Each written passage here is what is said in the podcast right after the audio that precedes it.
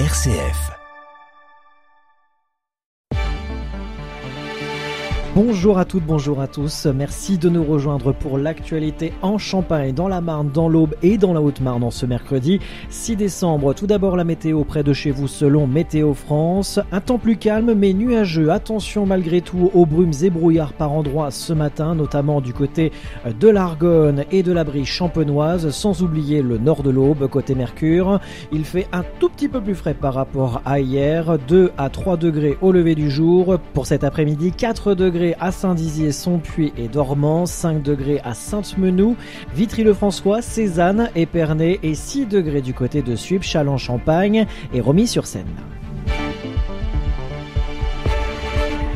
La formation locale sur RCF, Christopher Fausten. Alors que les fêtes de fin d'année et leur ambiance chaleureuse approchent, la ville de Saint-Dizier a lancé samedi dernier ses festivités jusqu'au 31 décembre. Animations, spectacles musicaux et ateliers vont se succéder pour rendre cette période encore plus féerique. Tony Vaglio, adjoint au maire de Saint-Dizier en charge de l'événementiel. Saint-Dizier devient un rendez-vous de Noël et bien sûr nous aménageons la place Aristide-Briand avec le village de Noël, le carrousel, puis le stand de churros qui est légendaire à Saint-Dizier.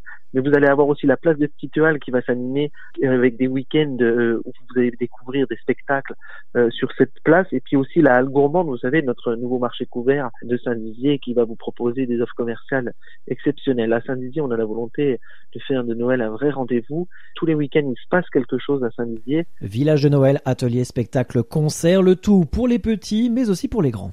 Ces dernières années, Noël, c'était essentiellement tourné vers les enfants, mais on voit bien que nos seniors prennent goût à sortir et ont envie de rendez-vous comme ça.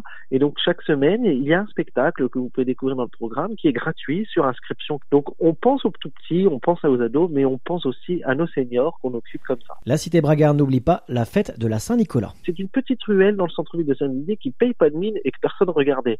Nous, avec Saint-Nicolas, on a décidé d'en faire quelque chose d'assez sympa. On a peint les pavés en rouge et en or. On a mis des paillettes pour que ça brille et puis des décorations lumineuses ainsi qu'un sentier des comptes dans une toute petite ruelle qui va devenir, vous savez, les jeunes maintenant ils aiment bien quand c'est instagrammable pour prendre en photo. Et bien vous voyez, on a créé ce petit spot qui va, vous allez voir, ravir tout le monde, où on va pouvoir venir se prendre en photo parce que c'est assez joli et puis on rend hommage comme ça à Saint-Nicolas. Beau clin d'œil en ce jour de la fête de la Saint-Nicolas aujourd'hui. Le programme des animations sont à retrouver sur le site saint-dizier.fr.